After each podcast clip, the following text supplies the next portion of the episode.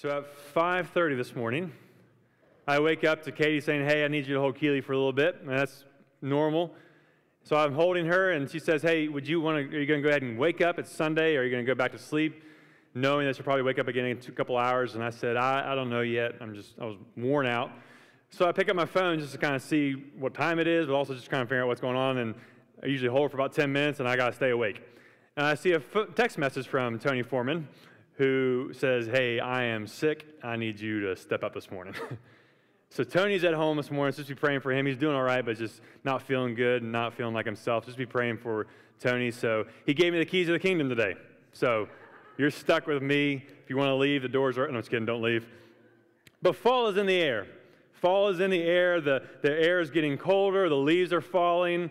People are wearing more and more flannel. Uh, everything smells like pumpkin spice, right? You, you know what I'm talking about. It's a great, I love this season. It's an amazing season. You know, football games on Friday night, football games on Saturday, all day Saturday. Uh, for those of you who lost yesterday, I'm sorry. Joe. Uh, but the rest of you, I'm, I'm, excited for your, your wins. You know, congratulations to you. But it's a great season. The rest of us who are holy are watching postseason baseball. I mean, the World Series starts on Tuesday. There are some casual fans who really come alive for their team right about now. No, don't go Braves. Anyways, but it's a great season. That's my favorite time of year. I love this season. But there's another thing that is going on right now that captivates many of your all's minds. It creates your, uh, a lot of it stirs your affections. It captivates your imaginations. I've never understood it. I, I really don't get it, but it started two days ago. Two days ago, Hallmark started showing Christmas movies. I know some of you all love the Hallmark Christmas movies. My personal favorite, my personal favorite Hallmark Christmas movie is the one where the big city girl who has no time for her family or for friends or relationships gets stranded in some small town away from her family at Christmas. But this one really nice family who owns this really nice mom and pop shop in town invites them over for dinner. And she falls in love with the, the one bachelor left in that city. And then, with two minutes left in the entire movie, they profess their love they kiss. The credits roll, and we all cry. That is everyone. That's every one of them. You caught that, okay. But love stories captivate us. We love love stories. I mean, we, we, whether, it's, whether it's Hallmark or real life, when you meet a young couple who's newly married or newly engaged, you're like, hey, how'd you all meet? You just want to know their story of how they fell in love. Or maybe you're like, I don't necessarily do that, but some of you all scroll on Facebook just looking for those love stories. You want to see the engagement story, you want to see the new wedding, you want to see where they said yes to the dress, you want to see all this different stuff about how they fell in love. Some of the guys in the room are like, that's not me. You fellas in the room, listen, let me give you an example. Spoiler alert for some of you Avengers Endgame. Iron Man snaps his fingers Pepper says, It's okay, you can rest now. You all cried, right? You cried. You didn't? You, okay, some of you all cry when they lift the national championship, but you don't cry during that. I don't understand it. We love these stories, though, these great gestures, these big love stories of all these different things, of just beautiful stories of pursuit. Today, I want to share a story. Just I want to talk about this idea of, because in a moment we're going to have communion together. I just want to talk about love story. And maybe you've heard me share this before, whether you've been to Emmaus or with our youth. My favorite, second favorite love story in Scripture can be found in the book of Hosea, and I want you to encourage you to turn there this morning. The book of Hosea is one of the 12 minor prophets, and if you've never spent time reading through the minor prophets, you are missing out on some amazing sections of Scripture. My, my favorite sections of Scripture can be found in these last 12 books, and absolutely incredible read to hear stories of love, to hear stories of, of justice and of redemption, but also some pretty tragic stuff in, as well in that section of Scripture. There's a book that I read recently, and if you, if you want to dive deeper into these last 12 books of the Old Testament, there's a book called The Prophets by a man named Abraham Heschel. He's actually a Jewish rabbi, and he wrote a book called The Prophets, and it's absolutely incredible. Because so often what we do, we, we read stories of Scripture, we remove the identity of the person with the story. Like we forget that these people were real people.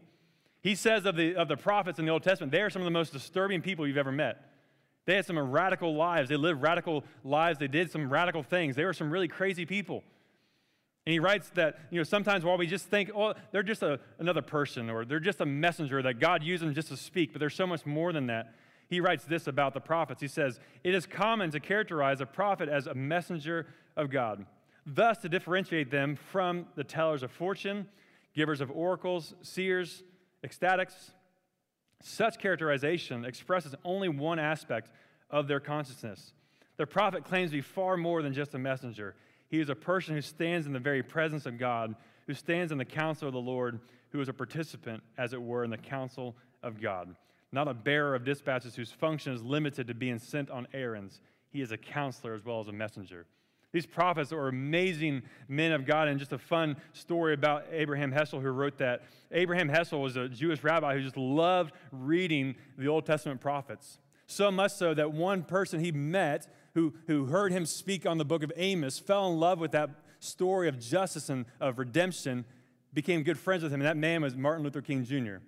Uh, he became a person who studied with Abraham Heschel and lo- learned from him and used a lot of his teachings in the civil rights movement. If you go back and remember, he, he used Amos 5 a lot in his messages. So much so that when they, when they marched to Birmingham, it was Abraham Heschel standing next to Martin Luther King Jr. So I encourage you, it's just a side note, just to read that book. If you want, I can show you what it looks like. But remember, these are real men who had real lives, who, had, who, who endured great hostility, who endured great opposition, who went through all kinds of extremes. And God used these men as messengers, yes, to proclaim the message of judgment, message of justice, the message of love, of mercy, of grace and truth. But sometimes he would go a little bit further and take these men of God to, and use their very life as an example for their message. Likewise, we see in the person of Hosea. But to understand this, you need to go back a little bit further. Go back about a thousand years before Hosea ever said a word. God brings the people of God out of, out of Egypt, out of slavery after they've been for 400 years. These people have no identity. They don't know who they are. There's no, there's no covenant. There's nothing between God and these people. And in the wilderness, he comes to them and he, he dwells on the mountain. He dwells within their midst and he says, I will be your God, and you will be my people. And he gives them the covenant. So, this is what it means to be in relationship with me, and this is what it means to be in relationship with one another. The Ten Commandments ratified that, that very covenant. The first few commandments you see are very much about our relationship with God, and the rest of them about how we interact with one another. But you turn a couple pages throughout the Old Testament, you quickly see the people of God did not take very long to screw that up. Just a couple pages, and it's already terrible. They're already breaking their end of the covenant. They're already being unfaithful, but yet God is still being faithful. So fast forward almost a thousand years, you, you go through all the kings and all the different rulers, and now we see a man named Hosea. And he comes to the northern kingdom of Israel and Judah, and the people of Judah have been very idolatrous, very immoral, very sinful, and they were very rebellious towards their God. God's like, hey, you have been so unfaithful to me. I have been faithful time and time and time again, but you are still unfaithful. So he calls Hosea to be a prophet. Chapter 1, verse 1, he says, The word of the Lord that came to Hosea, son of Beeri, during the reigns of Uzziah, Jotham, and Ahaz, and Hezekiah, the kings of Judah, and during the reign of Jeroboam, son of Jehoash, king of Israel. So he calls Hosea to be a prophet, but he's going to use him a little differently than the rest of the prophets. Look at verse 2. When the Lord began to speak through Hosea, the Lord said to him, Go and marry a promiscuous woman and have children with her. For like an adulterous wife, this land is guilty of unfaithfulness to the Lord. He calls Hosea to be a messenger, a counselor, a speaker on God's behalf, to come from the very presence of God, to, to go into Judah to speak a message to the people. But his calling was so much deeper. He says, I want you to go marry a woman who's promiscuous. If you're reading the ESV, it probably says a woman of whoredom. I want you to go marry a woman who already is unfaithful and who will be unfaithful to you. It doesn't start off like a real love story. Hosea agrees. Hosea is obedient. We see in verse 3. So he married a woman named Gomer. Yes, that's her real name. She married Gomer, daughter of Diblaim, and she conceived and bore him a son. So it all starts off great. They, they get married, they have a child together. She bears a son, and we see the name in verse 4. The Lord said to Hosea, Call him Jezreel, because I will soon punish the house of Jehu for the massacre at Jezreel. I'll put an end to the kingdom of Israel. And in that day, I'll break Israel's bow in the valley of Jezreel. Jezreel was a place where some pretty awful things happened prior to this moment. And God says, I'm going to bring judgment down on the house of Israel because of what happened at Jezreel. So name your child Jezreel. So we have Hosea going, the first child, something to be celebratory of. And then we get this child, and God's like, I want you to name your child Jezreel because I'm going to punish and bring an end to Israel. What's your child named after? like, it's crazy. But pay real close attention to what happens next. See, verse 4 it says, or verse 3 says, So she bore him a son. Verse 6, though, Gomer conceived again and gave birth to a daughter. So, verse 3, she bore him a son. Verse 6, she conceived again and gave birth to a daughter. There's really no indication that that child that she has next belongs to Hosea. He was promised that this woman was going to be unfaithful. He was promised that she'd be promiscuous, a woman of whoredom, and she has another child.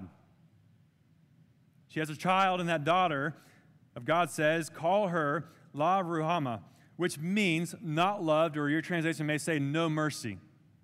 No mercy. For I will no longer show love or mercy to Israel, that I should at all forgive them. Wow. I want you to have a, have a wife who's going to be unfaithful to you. Your first child will be named Jezreel because I'm going to punish Israel. The next child will be no mercy because I have no more mercy on these people. They've been so unfaithful. Well, Then he says, verse 7 Yet I will show love for Judah, and I will save them, not by bow or sword or battle, or by horses or horsemen, but I, the Lord their God, me will save them. It goes on again, verse 8. After she had weaned La Ruhama, Gomer had another son. Again, not indicating whether it was Hosea's or not. The Lord said, Call him Lo Ami, which means not my people, for you are not my people, and I am not your God. God calls Hosea, I want you to be a prophet, but I'm going to use your marriage your unfaithful wife, and your three kids just to show how unfaithful, how rebellious, how scandalous Israel has become. Talk about a, a terrifying call. This is what I want from you, Hosea.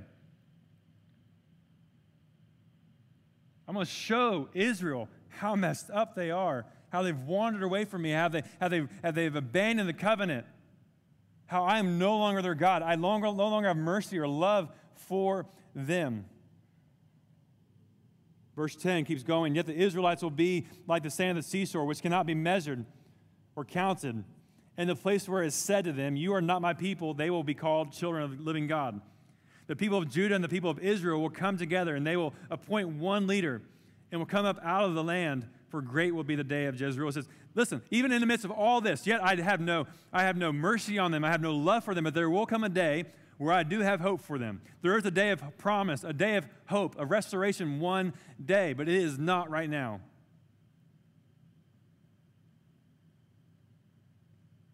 All this, the story is absolutely brutal to consider the heartbreak Hosea must have felt in all this sadly, the story just keeps on going. Much like Israel, who keeps wandering away, even after the rebuke, even after all the, the words from God, they keep wandering away and keep chasing after all other things, looking for completion, looking for wholeness. So does Gomer.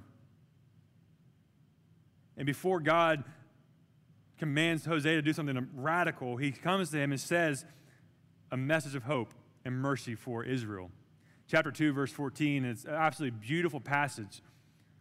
It says, Therefore, I am now going to allure her, meaning Israel, the people of God.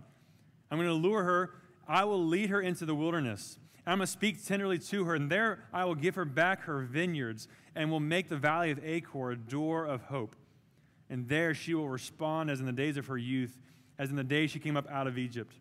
And in that day, declares the Lord, you will call me my husband and you will no longer call me my master. God says, in that day, there's going to come a day where I'm going to take Israel away from this place. I'm going to take them out of this place where they've become comfortable, where they become complacent, where they become rebellious. I'm going to take them away. I'm going to lead them out into the wilderness, the very place that God spent with them, where he dwelt with them and as he spoke to them and made a covenant with them. He said, I'm going to bring you all back to the place of your first love. And in that moment, I'm going to speak tenderly, tenderly to you. Imagine just someone speaking lovingly into your ear. That's what we see in here. I'm going to speak lovingly and tenderly to my bride. I'm going to restore her, give her hope, a future, promise. So she'll recall the days of her youth when she came up out of Egypt, when she found me, when she discovered me, when she became my own. And that day, he says, You will say, You're my husband, you're my God showing the promise that was to come. But to communicate this promise, to communicate this reality, God uses Hosea once again in chapter 3. In chapter 3, we find that Gomer has completely just left.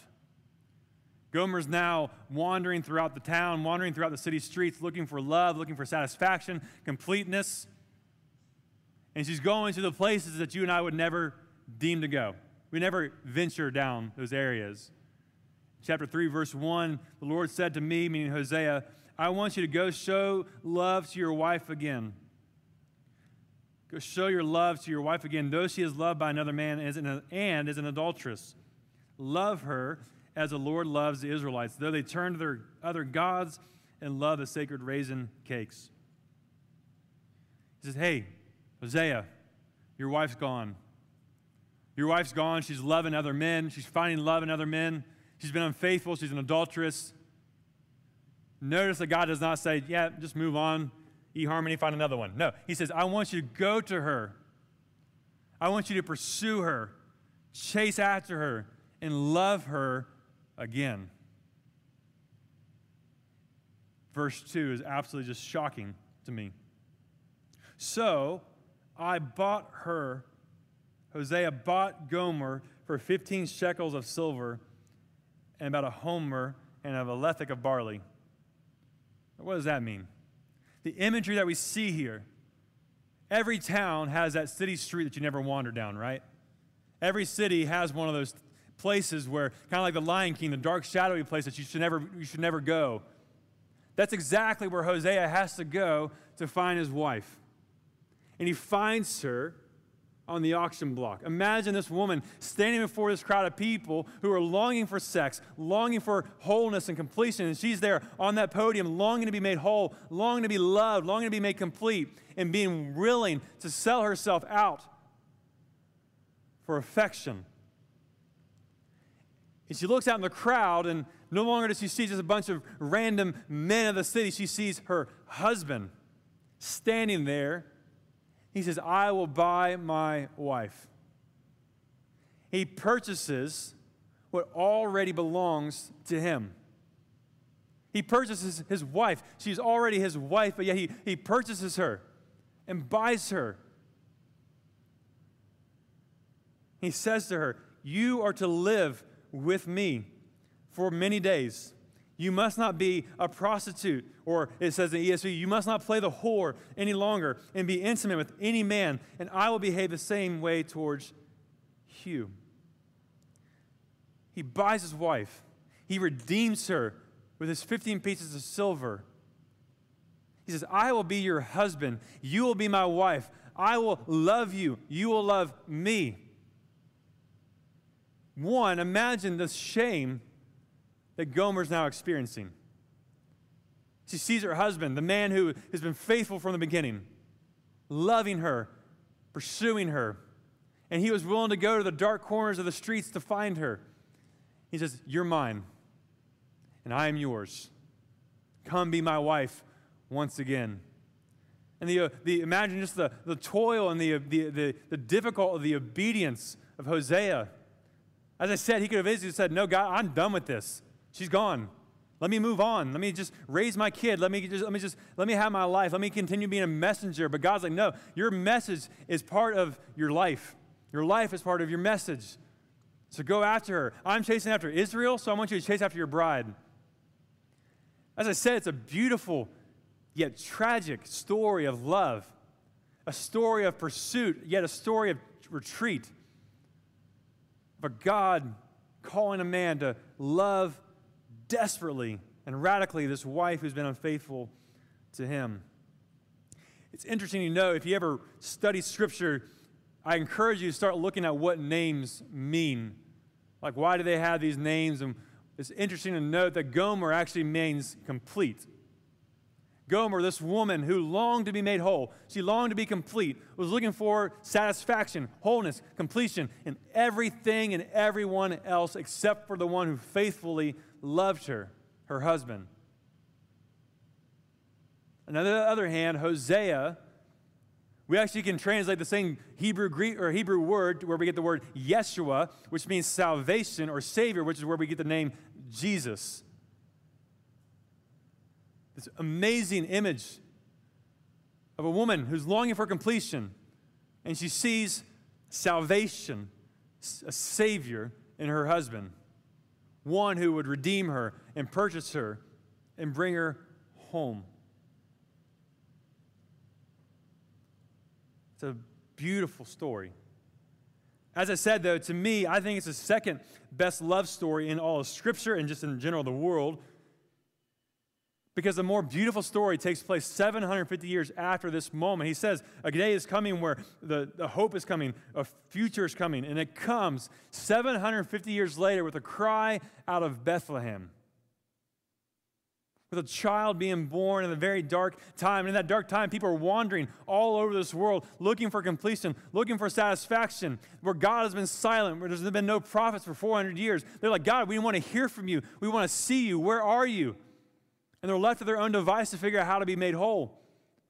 And a child is born. A child is born when a time where Rome was oppressing the Jews of the time, where Jewish leaders and religious leaders were oppressing the Jews at the time. God chose that time to send Himself to pursue His bride and His love. Jesus you notice the story, how it's so similar. He came to purchase what already belonged to him. 1 Corinthians chapter 6, Paul writes this You were bought with a price. What price are we bought with? We were bought with the price of the blood and the body and the life of Jesus. Even in our unfaithfulness, our unlawfulness, our idolatry, idolatry, all of it, God was still faithful. He was still faithful in all these things, and he bought not with blood, not with silver, not with barley, not with money. He bought with himself as he sent himself to die for you and for me. We were in darkness and he came to bring light. We had no mercy, he came to bring mercy. We had no love, he came to bring love. We had no future, he came and promised a future. We were just wandering around aimlessly with no identity and no purpose. And he came and says, I choose you. Of this beauty, Peter writes in 1 Peter chapter 3, which Becky read earlier, but you, you are a chosen race, a royal priesthood, a holy nation, a people for his own possession, that you may proclaim the excellencies or the wonder of him who calls you out of darkness into his marvelous light. And Peter actually is referencing here Hosea. Once you were not a people. Remember the son, not my people. Once you were not a people, but now you are God's people. Once you had not received mercy. The child's other name was no mercy. But now you have received mercy. Like the people of God in the time of Hosea, the people of God here in when Peter's writing this letter, they had no mercy. When Jesus came, there was no sense of mercy. There was no sense of salvation. They just longed to figure out where am I going to be made whole? How will I receive the Father? How will I come before the Father? I need somebody to do this for me.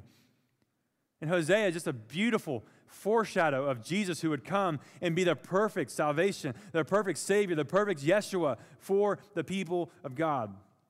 So now we are God's chosen. We now have mercy. We now have love. We now have a purpose. We now are called to proclaim His goodness, His majesty, His excellencies of the one who called us out of darkness into His marvelous light. That's the best love story in Scripture. That's the best love story you have ever heard. Hallmark's got nothing on it. It's amazing. This love story of Jesus and His bride. It's a beautiful story. Do you know why it's even more beautiful? It's not just a story of Jesus, it's a story of you. It's a story of me. This is our love story of somebody pursuing us when we did not deserve it.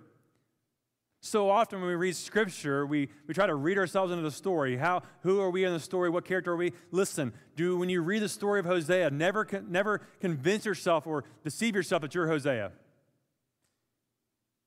This story is about an adulterous, immoral, idolatrous people. That's us. This story of Hosea and Gomer, we're Gomer. We are people of whoredom, people who have pro- of promiscuity, people of sin. In that devastation, in that brokenness, God still says, I'm going to pursue you. I'm going to speak tenderly to you. I'm going to lure you out in the wilderness. I'm going to dwell with you once again. I'm going to give you hope. I'm going to give you a future. And that's going to come to the person of Jesus, who will be your perfect bridegroom, who will be the perfect pursuer.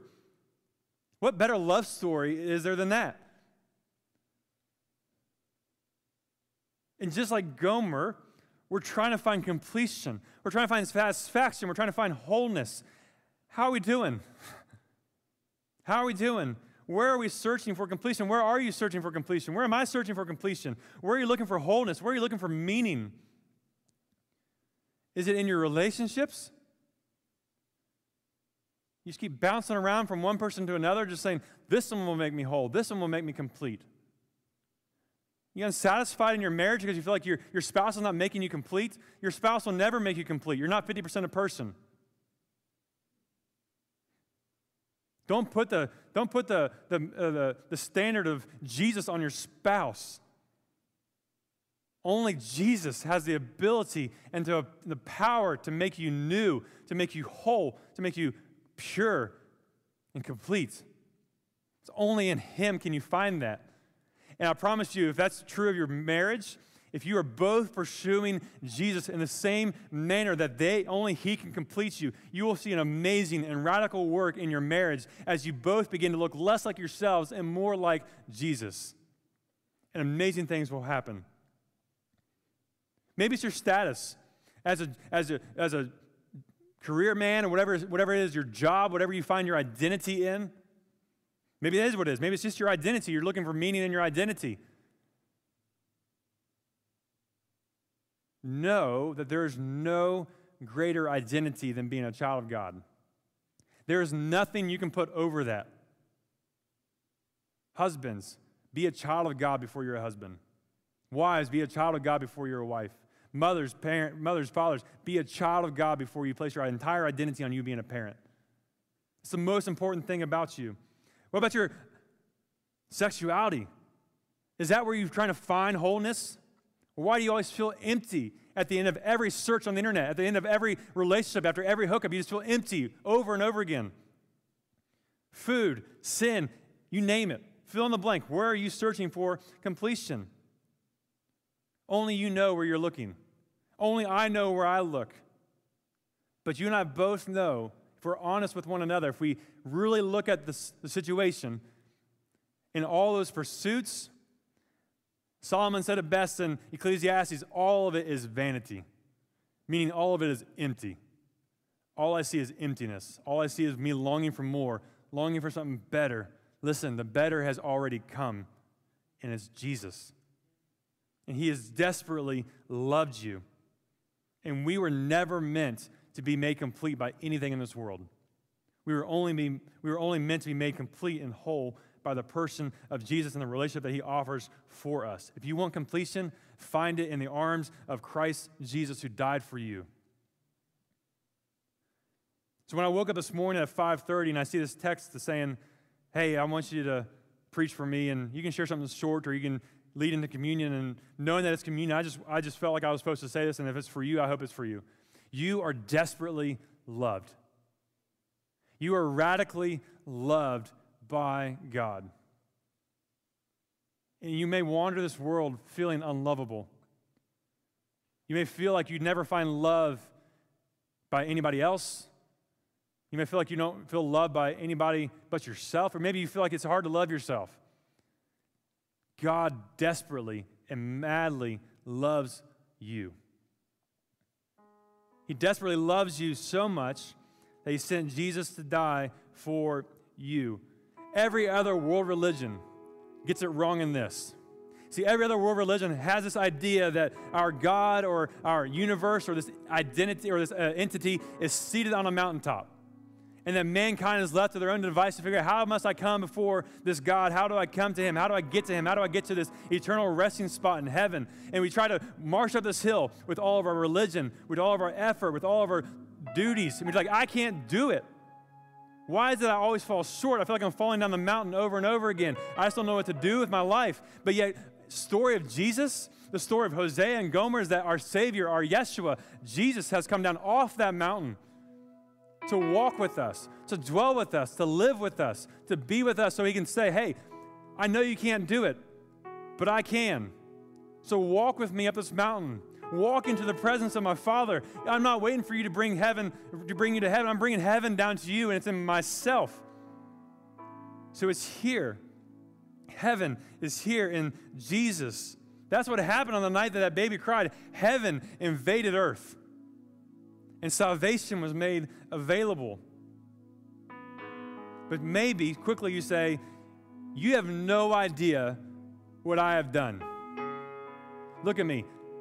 You have no idea what I've done. See how that works? But listen, I know exactly what God has done. And it is so much bigger and so much grander and so much greater than anything that you could ever accomplish or ever mess up at. Even in my worst mistake, his love is still greater. Even in your worst mess up or your worst trial in this life, He is still so much better. His love is so much sweeter than anything you'll ever taste or experience. He has gone to a great length to show you how much He loves you and me. He has shown us the fullness of His love. And we carry this burden of weight and sin in this world. And listen, even though we've accepted Christ, for those of us who have, we think sometimes our life will be perfect. It's not going to be perfect until we reach eternity. You will still face sin. It might be actually more complicated. It may be more difficult as you have to throw off things that are comfortable, things that mean a lot to you. But you are not meant to carry that burden alone. Jesus has arms so much stronger than you and he was willing to bear the sins of the world so that you and I would never have to. He was willing to break his body so our body would never have to be broken. But it's not just that. As I said earlier, part of the beauty of being in covenant with God is that not only are we in relationship with the majesty of God, He's called us to be in communion as He knitted together this body, the body of Christ, this faith family, even here today. We've been brought together to be in communion with one another. That we've been brought together for this time and this purpose of sharing the load with one another, sharing the purpose of God, sharing the mission of God, sharing each other's burdens as we cry out to one another in sin, as we cry out with agony when we, when we lose loved ones, when we have family who are sick. We don't rely on our own strength. Our own strength will drive us to our knees. But we're called to be there for one another, to hold each other up, to point each other to Jesus, to look more like Him. So let's stop looking upon every other thing in this world. And let's fix our eyes on the beauty and the love of Jesus, who has shown us the fullness of his love when he died upon the cross. Also, that he could do that so he could dwell with us forever, and we, so he could be our God and we could be his people. We're going to go into a time of communion here in a second, but as we do that, we're going to sing one more song before communion. I want this time to be a time of reflection. You know this song real well. If you want to sing, stay and sing. If you want to stay seated and just pray and just meditate on the, the amazing truth of the promises and love of Almighty God, do that. Too often we just get so lost in everything else, we never get lost in the love of God. It should wreck us how much He loves us. It should not just be something that we're like, oh, cool, God, thanks. oh my goodness, God, thank you for loving me. I am a screw up. This world sucks. Thank you for loving me. Thank you for coming for me. Thank you for restoring this world and making things new. So, as we sing this song, I just pray you reflect and meditate on the beauty and the perfect love of Jesus.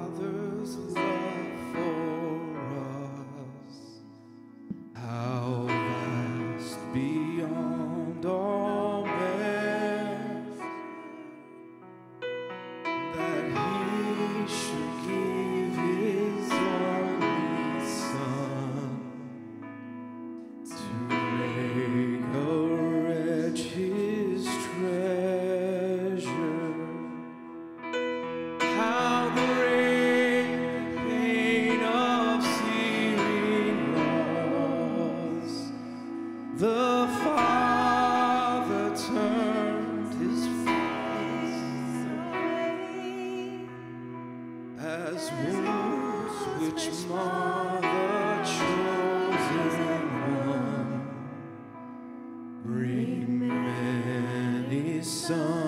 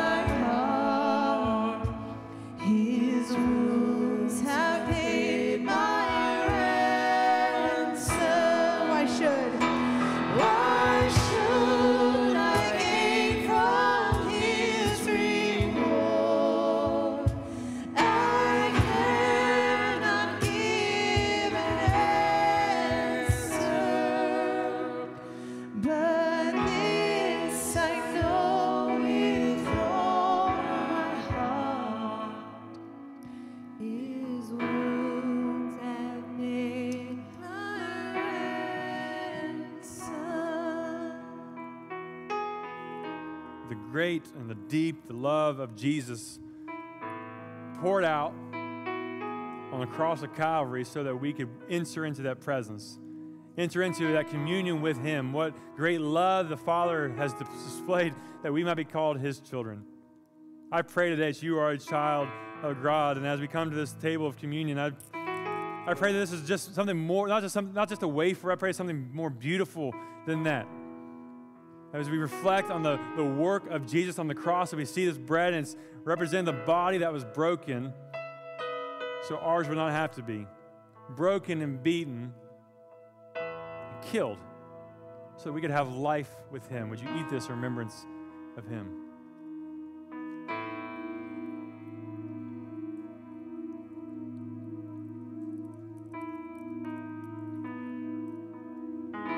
Likewise with the cup, no matter what tradition you grew up in, whether it was ocean spray cran grape or, the sacramental wine, whatever it is, just know that it's representing the beauty and the purity of the blood of Jesus that poured so freely out of his body. And it's cleansed the hearts of man. May this blood purify you. Would you drink this in remembrance of him?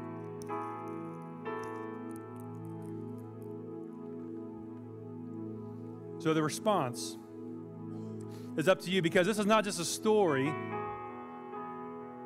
that we just put aside and we come back to every now and then. Not every love story demands the response that this story does. That's why it's so great and so beautiful. The story of Jesus demands a response from us, and whether it's us calling upon Him as Lord or just being overwhelmed by His love. As a faith family here, we believe that this love that He has shown us has led us to be a people who do three things. You've heard us talk about this numerous times. You see it on our walls, on our Facebook posts. We believe that first, it means that we're going to love God. I pray that we love Him with the same passion and the same faithfulness that He's loved upon us. We love Him by our worship. When we come before Him, we fall upon our face, whether in this room, at this altar, whether it's in your car, wherever it is that you worship, we fall before Him and we worship Him. We love Him. We declare that He is our Lord. And when we declare that He is our Lord, we show the entire world hey, we belong to Christ Jesus, so we enter the waters of baptism. That this is who we belong to. He is my God, and I am His people. If that's you, and you're like, I wanted to call upon Him as Lord, if today is the first day you want to do that, the altar is open. There are deacons around the room. We would love to chat with you. If you want to go into the waters of baptism, let's make it happen. Let's show the world how much you love the one who loves you.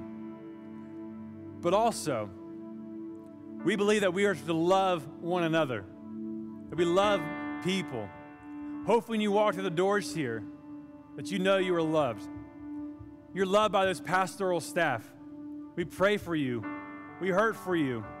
But it's not just us. We have an amazing group of people, leaders, deacons, ministry leaders who pray for you, who love you, who long to see you grow the person sitting next to you, hopefully, they love you and you love them. As I said, the covenant relationship of God is that we come into communion with Him, but we come into communion with one another. I pray that you walked in here knowing that there is accountability for you, there is encouragement for you, there is an opportunity for you. You can serve, you can grow, you can mature, and you can be made like Christ, but we can only do it when we do it together.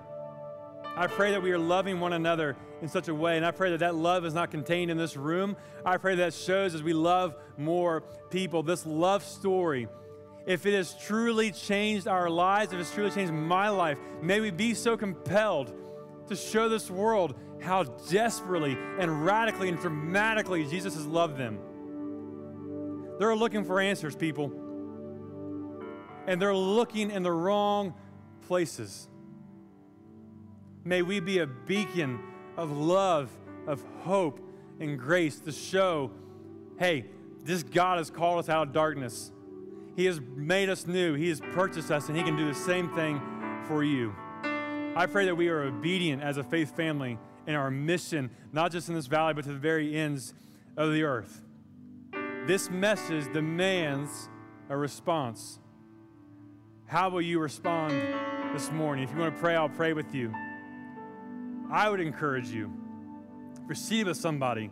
If you're comfortable, Put your arm around one another and just say how much you love one another. Pray for them. There are so many things that we have going on in our lives right now, and we need to respond to it by loving one another.